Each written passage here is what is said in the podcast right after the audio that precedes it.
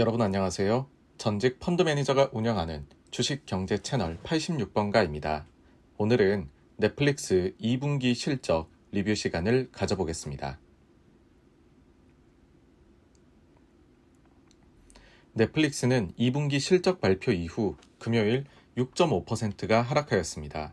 시장이 가장 우려하는 부분은 3분기 가입자 순증 가이던스가 약하다는 것이었습니다.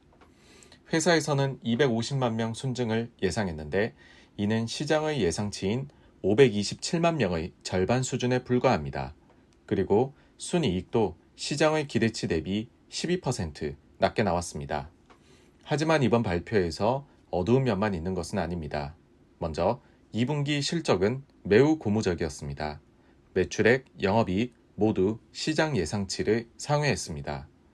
순이익이 시장 예상치보다 적게 나온 이유는 유효 법인세율의 차이에 기인한 것으로 연간으로 보면 해소될 기술적 사안입니다.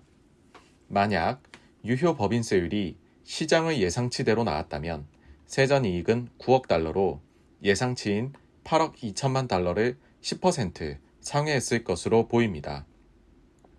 여기에 유로와 부채 관련 외화 환손실 부분까지 제거해 준다면 세전이익도 시장 예상치보다 20% 이상 증가했을 것으로 보입니다. 다음으로 현금 흐름도 좋았습니다.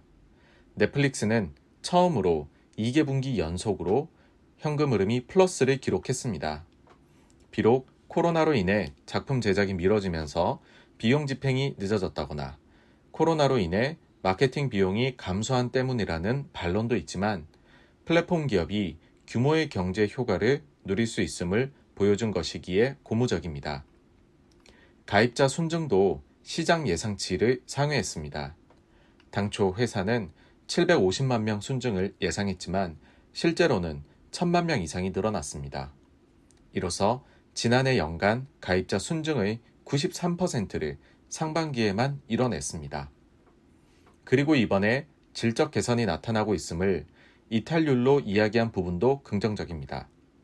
가입자 측면에서 급격한 변화가 있었고 코로나 셧다운과 리오프닝이 일어나는 상황에서도 이탈률은 모든 지역에서 코로나 이전보다 낮게 유지되었습니다.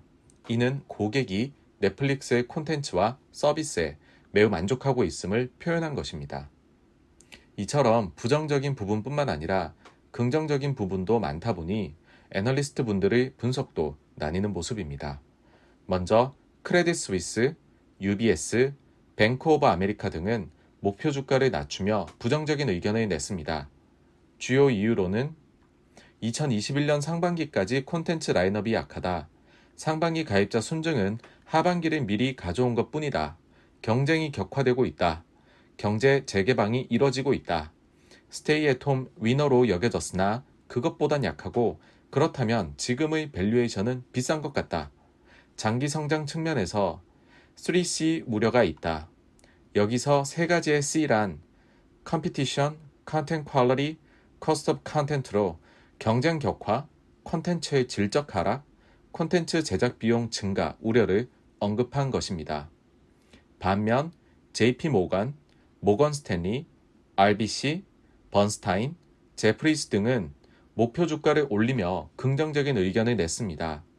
가이던스가 약한 데에는 이유가 있는데 전례 없는 일을 겪고 있기 때문에 오히려 너무 긍정적으로 예상하기보다는 보수적으로 예상하는 것이 낫다. 나중에 오히려 실제 숫자가 가이던스를 아웃할 가능성이 있다. 실제 2016년 이후 총 18번의 실적 발표에서 무려 13번이나 실제 가입자 순증이 회사 측 가이던스보다 높게 나왔다. 그리고 6월의 가입자 증가는 플랫했는데 7월부터는 다시 성장 궤도에 접어들었다. 이탈률이 낮게 유지 중이다. 전체적인 뉘앙스에서 2021년 잠재적 가격 인상 가능성이 보인다. 특히 JP 모건에서는 buy the dip, 즉 하락 시 매수하라는 긍정적 사인을 보냈습니다. 마지막으로 많은 한국 투자자분들이 넷플릭스 실적 발표 때 한국에 대해 언급하는 것을 기대하실 텐데요. 이번에도 두 부분에서 나왔습니다. 먼저 코로나에도 불구하고 한국의 콘텐츠 제작은 결코 전체적으로 셧다운 된 적이 없었다고 하며 제작 환경을 간접적으로 칭찬했습니다. 그리고 local language original 작품에 대한 긍정적 코멘트를 하면서 인간 수업을 언급하였습니다. 작품별 구체적인 조회수 등을 공개하지 않는 넷플릭스에서 인간 수업을 따로 언급한 것을 보면 세부 수치가 만족스러웠던 것으로 보입니다. 이상으로 넷플릭스의 지난 2분기 실적 리뷰를 마치겠습니다. 비록 주가는 약세를 보였지만 과도하게 우려할 필요는 없는 실적으로 보입니다. 감사합니다.